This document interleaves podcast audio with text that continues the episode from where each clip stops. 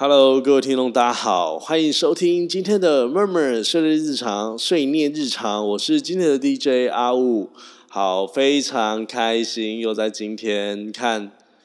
多听我一天的 Podcast，是不是就会觉得时间过得非常快啊？我们可能还仿佛还在昨天的时候是礼拜三。还是前天是礼拜二或礼拜一，然后我们听了两天的 podcast，我的我的 podcast 就突然又到了礼拜五的晚上啦，又可以下班，然后放两天的假了，是不是大家觉得很开心啊？所以是不是收听 podcast 是一个很重要的习惯，尤其是收听我的，大家说对不对？好了，就自己小夸了一下。好，今天在一开始呢，就想跟大家分享，就是。呃，大家呃呃不是分享，所以我们在开始，大家知道我们下个礼拜六有一个台湾很重要的年度盛事吗？是什么？大家知道吗？一定知道吧？就是我们十月底永远都有一个什么什么游行，就是彩虹游行啊！我都觉得很棒哎，就是每年我真的好期待这样的一个彩虹游行哦，尤其是呃，我刚到刚到台北第一次参加这样的游行，在什么时候啊？呃，我记得好像是在我刚刚到世新大学大三那一年，然后因为我们大三比较修大一的摄摄影的课程，就是摄影学的课程，然后因为我们老师是比较比较不不端一点，不是不端啦，就是他就是他把他的课的学分，像期中考跟期末考，你知道他就做两件事情。我们期中考呢，就是要去拍同志游行跟什么嘉年华，然后拍出好看的照片，或是有意象的照片，或是有构图的照片，然后给我们，然后拍。拍五张或十张出来，然后挑五张或十张出来，然后当成是我们其中的一个作品。老师就会直接把我们的作品，就我们挑十张，然后十张就在期中考的时候，大家就上课嘛，然后就一张一张给他看，然后他就说 OK 好，可以下一张，嗯。不行，下一张，下一张，下一张。所以呢，你十张如果挑到八张呢，那你就是八十分；如果挑九张，九十分；挑十张都可以就是满分。那大家，有些就是可能只有六十分啊、七十分啊，就是或是可能走四十分或三十分，然后就要补考。反正我觉得老师真的还蛮特别的啦。对，那我就但也真是蛮好玩。所以那时候我们十月底，我第一第一次参加同志游行的时候，彩虹游行的时候，其实就是在我大一、我大三到世新的。的那一年，那我参加了这个活动。那当然也有参加那个嘉年华的那个游行。然后我们我们那一年比较特别，是那一年刚好是选举，所以我们的期末考的作业就是我们要去拍一些政治的照片，就是那个竞选的照片。我们要去竞选的现场，然后去拍一些大家呼喊啊、选举人物的呐喊，或是大家流眼泪，或是大家摇旗啊、干嘛之类的个照片啊，就当成我们期末的一个分数。啊，反正就我觉得蛮特别的，就是我在试新的新闻的一个蛮特别的一堂一堂课啦，所以知道又开又开始在帮试新新闻打广告。如果你真的喜欢新闻啦，我真的觉得试新新闻真的是一个很棒的一个系，大家一定有喜欢的话，一定可以去考看看。但我因为我不是一开始喜欢新闻的，我我大家都知道我是从广播开始嘛，然后考广播广播考不上，才知道去念新闻，但是也是念的蛮开心的，说真的，好。就是跟也是跟大家，就是下礼拜六我们有那个彩虹游行在台北，然后因为因为也不太知道这次路线是怎样，但应该可能没有像往年那么热闹，因为今年因为疫情的关系嘛，是很多一些外国人都没办法来。但是啊，我真的有听说很多欧美跟日本，还有一些东南亚、东北亚的人啊，真的是为了这次游行，你知道什么吗？特地来台湾隔离十四天，然后要参加这次的一个游行的活动，哎，大家可以想，真的很夸张，我真的觉得好厉害哦！台湾这样的一个游行，真的是全世界慕名而来，就是真的会有国外把这样的一个，台湾这样的一个活动当成是他在一年的一个一个议程、一个行程里面，哎。你不觉得这很夸张？我就觉得真的是台湾一个很重大的一个活动，所以如果你在下个礼拜六啊，你是放周休六日的，真的一定要去那个同志游行、彩虹游行，好不好？我们一起去现场参加，而且我本我本人也会去，我们就一起去玩乐，然后看到我的话也可以，我们一起一起打个招呼，或是以拍个照也都没有问题。所以大家好好支持好吗？那我们就当天见喽。好，那在今天呢，其实也是想跟大家是，哎，今天我最近一直有有一些很奶意的事情，哎，就是我对于一些人际关系跟一些你知道处事之道，大家有发现，就是总是有一些人会觉得你怎么，你有你有发现有些人可能在跟他聊天的时候，然后无论是对见面的聊天，或者是那种你知道手机的聊天，或者那种聊天室的聊天，就是有些人的那个应对的做法好像都好好奇怪，会你都会觉得哎，怎么会有人这样回答？见面就算了，你知道有时候见面的时候，你还可以感觉到那个那个见面那个人给你的氛围，你知道吗？你可以感受得到，他可能话是这样子，可是他他的他的。感觉不是这样子，你像像就像这样举例来讲好了，就是呃，你知道聊天室吗？如果我们没有见面聊天，然后我可能就是用聊天室跟你用 Line 啊，或是用什么脸书，或者用 IG 跟你聊天，所以有些人可能就说哦，打一个嗯嗯，或是哦哦，或者哦或者嗯，或者是 OK，或是什么，或是什么加油，或者是什么贴图的时候，你就会觉得。这个人到底想要传达什么样的意思啊？因为他有没有真的有一个就是可以给你感受的一个字词，你知道吗？有时候有贴图还可以感受，还可以感受到啦。但想说，你看有时候见面的时候，我说，我就说，哦，嗯嗯，好啊，可以啊，没有问题啊，哦，好啊，你懂意思吗？还是有一种 feeling，你知道吗？就是那种感觉，就是感觉出来。可是呢，如果你今天是，如果你今天是啊。在聊天室或在 Line 或者是在脸书 IG 啊，我真的建议各位千万不要回答那些很可怕的一些词汇，什么嗯嗯啊，什么哦啊，什么加油啊，或是只有贴图了，你知道真的搞不懂你这个人到底在想什么哎。然后因为我之前我最近就是有一个合作伙伴啊，他就有时候就是会一直会一直可能我跟他交代一些工作上的事情，或者是呢。我们在聊天的一些一些可能，我说，哎，那你明天要出门吗？那我们明天约几点？是约六点半吗？或是明天吃晚餐？吃晚餐吗？他可能就说，嗯，就一个字哦，就一个字，说嗯，或者是那我明天一明天要记得准时到哦。他说，哦，你知道吗？就是，然后我就跟他说，我就跟他说，哎，你你你怎么会都会回嗯或回哦啊？然后他就说，哦，因为我就是这样子啊。就是我觉得啊，我我就接收到这个讯息啦，所以我就回 N 跟 O 啊。我说其实这样是不，是不 OK 的，因为其实如果有如果有人这样回我说，哎，明天是晚上约六点半嘛？或者是明天是几点见面吗？我可能我都会说，如果是我自己，我都说哦，OK 啊，没有问题，我们就明天见，或者说哦，我们就当天见。然后说 OK 了解，那我们就明天见哦。你懂你懂你懂我意思吗？就是我会说好啊，没有问题，那我们就明天见。然后把它当成是一个据点，因为对方才会了解到，OK，你是接收到了这个讯息，而不是只有一个贴图，一个贴图说 OK，或是一个贴图说开心，或是一个贴图耶，这很奇怪，就是你根本没有在尊重跟你聊天的这个人。然后我就把这样的一个一个想法跟我的那工作的伙伴沟通，然后他反而给我一个就是啊，我就是这样子啊，我认识的朋友你们都认识我，你们不觉得我就是这样子吗？我有没有觉得不礼貌？我有没有我没有被我有没有也没有对你们不礼貌，但是我就说，OK，我我们都认识，我们知道你不是这样的人。但是如果你对外面的那些人都保持用一样的方式的话，你会没办法交到，没办法在人际关系上面去有一个好的发展的。这是一件，这是一个很很大的罩门。然后你知道吗？我的伙伴还是不听这件事情，所以他只是有时候，那但我是有时候觉得，因为他在工作上，其实，在我们的一些工作伙伴上面，他有一直遇到很多一些人际关系上面的问题，或是工作工作上面业务上的问题。然后我就一直认为，他这东西照我们不改掉的话，他真的没办法在这一块有任何有一个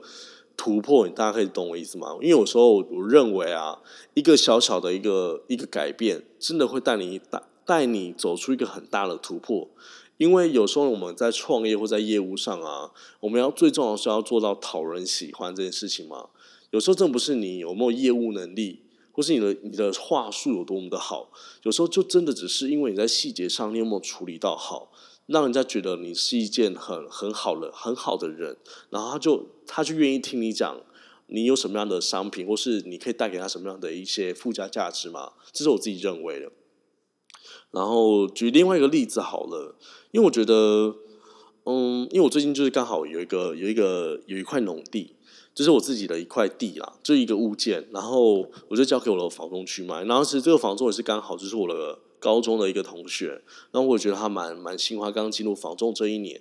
然后我就把我这样的一个房这样的物件，然后就交给他去做签约，然后他也很很顺其自然的，就是真的很幸运，就是刚好由他去帮我把这个这个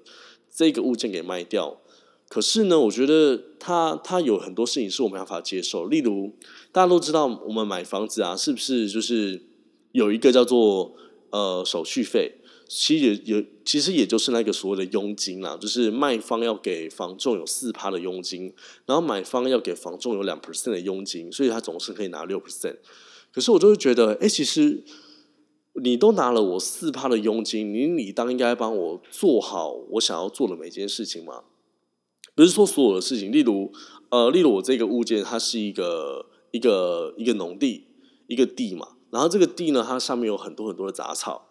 然后，因为这块地，我们那时候我在卖的时候，已经卖了一两年、两三年了，然后一直都卖不掉。所以，其实从我当初开始整理之后，把那些杂草弄完，到后边的两到三年，其实它有点在长高了。长高的时候呢，因为我们要去做一些可能就是一些买卖双方的一些鉴界，就是那个鉴定那个那个那个分隔地跟地之间的分隔。然后我就请他说：“哎，那你你？”他就说：“哎，他就跟我讲说：‘哎，那郑宇你这边。’”他就说：“阿武，你这边哦，就是可能要请你这边帮先把那个杂草那边除草一下，那我们之后才能请人家去做那个间界，然后去量那个尺那个那个间隔距离。”我说：“哦哦，好。”可是我没有认，我跟他说：“可是我没有认识的。你那边应该有比较多认识的吧？就是可能负责这一块的人，看你可以帮我找一下看看嘛。”然后他就他就说：“啊，他也没有哎，你知道他他他他也没有思考一下，他就说。”哦，他也没有认识的诶，可能可能我再帮你问问看。其实这一这一点东西，其实就有点小小的，有有点让我不开心。原因是因为我会认为四趴的中介费算起来也是几十万嘞，大家知道吗？一个物件这样算起来可以十几万。然后他竟然竟然完全没有想要帮我去，就是说啊，OK，没有问题，我帮你再看看。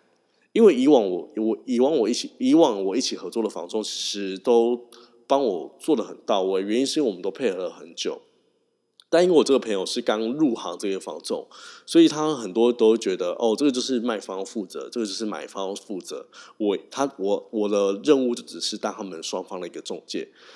这样也说明这样说也没错，可是这样就流于一般的中介，大家可以理解我意思吗？我们要当的是一个你想要当一个好的一个业务，或是你想要当一个讨人喜欢的业务，或是当一个。买方或卖方喜欢的业务，你要先把我们之间的距离拉好。所谓的拉好，在于你愿意做那些别人做不到的事情。像我之前如果想要买一些一些物件的话，其实我的房仲都会直接帮我做很很深层的一个分析。例如，他可能就联络我说：“哎，那个阿武，你目前这边，我目前这边有一个物件，然后很符合你的需求。”例如，你的需求是想要几年几年龄的物件，然后它的总价在多少？然后它的房间它是什么样的物件？是套房、公寓还是电梯大楼？如果我未来想要买这块物件的话，我的投机款需要准备多少？这附近的租屋的价格大概落在多少？那我需要花多少的成本去做装潢？他全部都帮我条列好之后，告诉我这这个物件很适合我去做投资。你知道吗？这个就是一个很棒的物件。可是我这个朋友呢，什么都没有。他就是跟我讲说啊，你要记得去除草哦，找人去除草，因为这样不然会叠到我们的时间。后来我因为我太忙了，我就跟他说我找不到怎么办？他就跟我说那没关系，我再帮你看看，我帮你问看看。他就我帮你问看看，然后我就觉得有点不太开心。最后呢，他就找了一个一个一个人帮我用，那，一个人提供给我他的他们那个除草专门除草的。一个一次性的费用快一万块，八千到一万，我就有点吓到，我就是想觉得怎么可能会这么贵？我记得没有这么贵才对啊，因为我觉得有两三年前，我记得我请我家人用的时候没有这么贵。然后我就说那没关系，我再问看看，我就真的花了一个下午的时间，我就问了一下，最后我找到两到三间，你知道价格都落在大概一千到一千五左右，哎。然后我就把这样的价格回报给他说：“哎，我问到了，哎，费用只要大概一千到一千五，你知道吗？大家你知道他怎么回我？他直接跟我说：‘哦，是哦，哦，那你尽快去用哦。’他跟我说：‘那你尽快去用哦，不要抵赖我们的时间。’然后我当下就觉得天哪，这样的房仲真的不行。我跟然后再讲另外一个例子，就是因为我身边很多做房地产相关的朋友。”然后我一个朋友就是刚好最近因为疫情的状况，他可能就是手头比较吃紧了一点，所以他在这一块怎么知道他怎么去做吗？他就是刚好有有一个物件刚好卖，然后就是一个透天的，然后总价将近快一千七到两千万左右。然后这是我们在台南一个非常非常有名的一个区区块，然后的一个物件，然后非常非常抢手。就是通常呢，只要这个物件一出来呢，不到一个月两个月就可以卖掉。然后他就请了一个房仲来，那这个房仲是我们这这一区还蛮厉害的一个房仲。可是因为这一个区一定有很多厉害的房仲嘛，但后来这个房仲，你知道他做到什么事情吗？他直接跟我朋友说，他就请他来看一下这个房子的一个屋况嘛。然后这个房东进来就说，他是个他是个女生，一个妈妈，他就说：“哎，先生，你这个房子的屋况真的保持的很好，哎，我跟你讲，我明天再请人帮你们帮你整栋全部粉刷好，你的屋况一定会更好，然后就可以卖的更好的价格。”然后呢？你知道，他就突然无偿的去做这件事，隔天就马上请工班来做整栋的粉刷。然后我朋友义义不容辞，就直接给他三个月的一个专门专签，就给这个房仲，因为他做到了超级实实际的这这件事情是他不需要做的，你知道吗？有些房就只是他他只是需要带房东去看他屋况，然后看完屋况，然后就给房东做签约。可这个房仲他做到的是，他直接。帮这栋房子去做修缮诶，然后把它装的漂亮，再做出租。你知道这这这是一个将近三十年的房仲，他做到的一个业务的水准。可是有些房仲都觉得我我只要做到这个地方就好，我做好就好，但他没有想要做到位，所以他就没办法像其他的房仲一样这么的出色。所以后来我遇到这个问题的时候，其实我就就觉得我朋友应该就是一个菜鸟嘛，我说没关系，就是但我没有想要告诉他。这些这些道理，因为我觉得其实这些东这些东西是要在这个职场上去学的。我能做的，只是可能在未来可能提点他一下，但我不会直接去告诉他这些问题。因为有时候告诉了，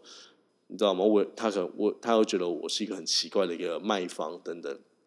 所以当然后来你知道吗？就是我感受因为不好嘛，所以后来我这个朋友他提供了一些任何的物件，就根本只是单纯的想要，我自己认为就只是单纯的想要去赚我的这个佣金。然后请我叫请我投资，可不是根可可是根本不是站在我的立场去帮我看这些物件到底适不适合我，大家应该可以可以懂我我的意思嘛？所以我觉得，其实，在很多人际关系上面啊，或是一些相处上面，我觉得我们都不是业务，但我我觉得，我觉得。呃，所谓的业务啊，并不是说你今天当了 sales 你就叫做业务，而是我们在整个生活上，我们在整个人身上，我们都一直尝试着在当一个好的业务。例如，我们想要去让别人喜欢我们，让爸妈喜欢我们，让老师喜欢我们，让同学喜欢我们，让职场的同事喜欢我们，换让长官喜欢我们，或者是让男朋友或女朋友喜欢我们。或让想要追求的暧昧对象喜欢我们，我们就在当一个好的业务啊！我们想要把我们最好的一面拿给对方看，让对方去喜欢我们，或是讲一些舒服的话，讲一些得体的话，讲讲一些开心的话，去宠别人。可是如果你这块都做不好的话，我觉得，哦，如果我们我们在我们在这一块人生都做不好的话，真的你就不是一个好业务，就不要想去当业务了。然后这是以上的一些小唠叨，因为其实我我真的觉得，当我回来台南的第一年，就是我所谓的二十五、二十四、快二十五岁的那一年，我不是很长时间都在念书嘛？那那那一年念书的时候，因为我都不知道我自己要干嘛嘛，所以我我给自己将将将近半年的时间，都会去咖啡店去念书，就是每天起床，然后什么事都什么事都不用做，我存一点钱，我存一点钱，我才做这件事，我不是，我不是啃老族，我就是我我有存一点钱。然后存一点钱之后呢，我就每天早上我都会到咖啡店和星巴克，我都会看一些书，投资起投资理财或创理财的书。然后呢，因为我每天都会去嘛，然后有也有一个一个一个一个朋友，一个先生，因为我本来不认识他，一个陌生人，他因为每天都会去，他大概四五十岁，那时候我认识他的时候，还大概四五十岁。他叫 A 先生，A 先生每天都去星巴克喝咖啡，然后他也都会看一点书，然后玩手机或或看一些杂志等等。那我每天都去星巴克呢，然后我都会看书看到下午。然后我每天去，他也每天去。有一天呢，他就刚好住在我旁边，然后 A 先生就就很好奇的就问我说：“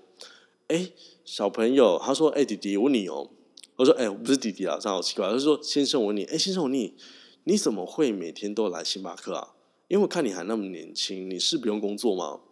我就说，我就说，哦，没有啦，因为就是我刚从台北回来，然后以前是呃在台北念书念新闻，然后有当记者，然后后来就回来台南，想说让自己缓一下，先有自己一个未来的方向，所以就是现在每天都都都在看书，然后找找方向。然后说哦是哦，真的假的？哦原来是这样子。然后说对啊对啊对啊。我说哎那你呢？然后说哦我我以前哦，他说哦我已经退休回来台湾了啦，我已经回我已经退休回来台湾了。我就说退休回来台湾，可是你看起来也是蛮年轻的，大概四五十，大概四应该不到五十岁吧。他说哦对啊对啊对啊。他说他以前呢哦他说我以前哦是在那个台干当台干，在越南的宝城上市公司跟青路那边，我是做。做那个鞋子的，做 Nike 跟 Adidas 鞋子那一块的，然后说哦，真的假的？对啊，对啊，对啊，对啊。然后我们就后来就因为这样的方式，你知道吗？我们就认识了。然后我们每天在星巴克那边都会认识聊天，然后聊他以前工作的每一件事情。他就他也很不吝啬去分享所有的事。后来我才发现，原来他也在以前在越南那边的呃上市公司宝成跟青路的时候，他是做快到协理的一个角色，诶。将近年收入是快到五百万哦，年收入将快五百万，然后我就吓到，因为我不知道我这样会认识这样的人，我我是我完全就是没有想到，我在我面前跟我聊天的这个人，竟然是以前在职场上叱咤风云，然后后来因为退休的关系我来台湾，但退休这件事情又是另外一个故事啦，因为他后来帮我超级超多的忙，应该是我在二十五岁那一年帮我最多的人。让我有机会，我可以在将近二十六岁、二十七岁的时候，我就过了财务跟时间上自由的一个很棒、很重要的一个贵人。当然，当然这一块就是我们之后会再聊到。但我要跟大家讲的是，你知道为什么我们会说待人处事跟交交际人脉这件事情是很重要的吗？或是礼貌这件事情，或是尊重这件事情很重要？是因为有些人会觉得自己很自大，或然后觉得自己很厉害。当如果有今天有一个陌生人在星巴克跟你聊天的时候，有时候你会觉得，呃，这个人好奇怪，他怎么找我聊天？他是想对我干嘛？然后哦，我可能我就变成，你，变变成一个角色，就是，哦哦，对啊对啊对，我刚刚回来台南，然后然后我还找他还找自己的方向，然后可能就说，哦，是哦，就没有了，就没有了。你也不会去问对方说，哎，那你是做什么的？你怎么也会每天来星巴克喝咖啡？你不用工作吗？你知道吗？有时候就只是单纯的，人家问你，你也反问对方，是一种礼貌跟尊重，你知道吗？你们才有接下来的话题，可以继续往下面走，或者让人家觉得你他喜欢你，或是接下来你们的话，你可以聊到为什么你会想要做这件事情？那你途中在台北发生什么事情，让他知道。他想要，他可以了解你是一个什么样的人。你知道，光光是这样的这一件事情啊，我们后来认识的，他就跟我说：“哎，阿五，假如你现在目前找不到工作，你也还在不知道未来的方向。如果你对做鞋子是有兴趣的话，你也愿意愿意到国外那边去做出差。我可以在越南那边，我可以帮你询问一个很好的位置，可以让你去当那边的一个窗口，跟 Adidas 或 Nike 那边。然后那个职位呢，呃，年薪大概多少？”每每年有十张来回机票，然后你可以考虑看看，如果你有需要的话，我可以请我以前我以前的下属帮你问看看。大家知道吗？这种这种机会不不是在一零四就找到了，也不是在一一就找到，但是会因为你今天很认真的去对待你身边的每一个人，或者即使他是陌生人，你就会有机会得到一个这样这么好这么好的一个机会。可是有些机会呢，就真的是被你浪费掉，被你的言行举止或被你的谈吐给浪费掉。所以我觉得，其实很多事情不能怪别人，有时候真的要回来怪自己，检讨自己是一件很重要的事情。当你发现你自己的一些一些限制是当下没法做突破的时候啊，真的有时候好好回想自己的，检讨自己的过去做的每一件事情，然后去思考一下，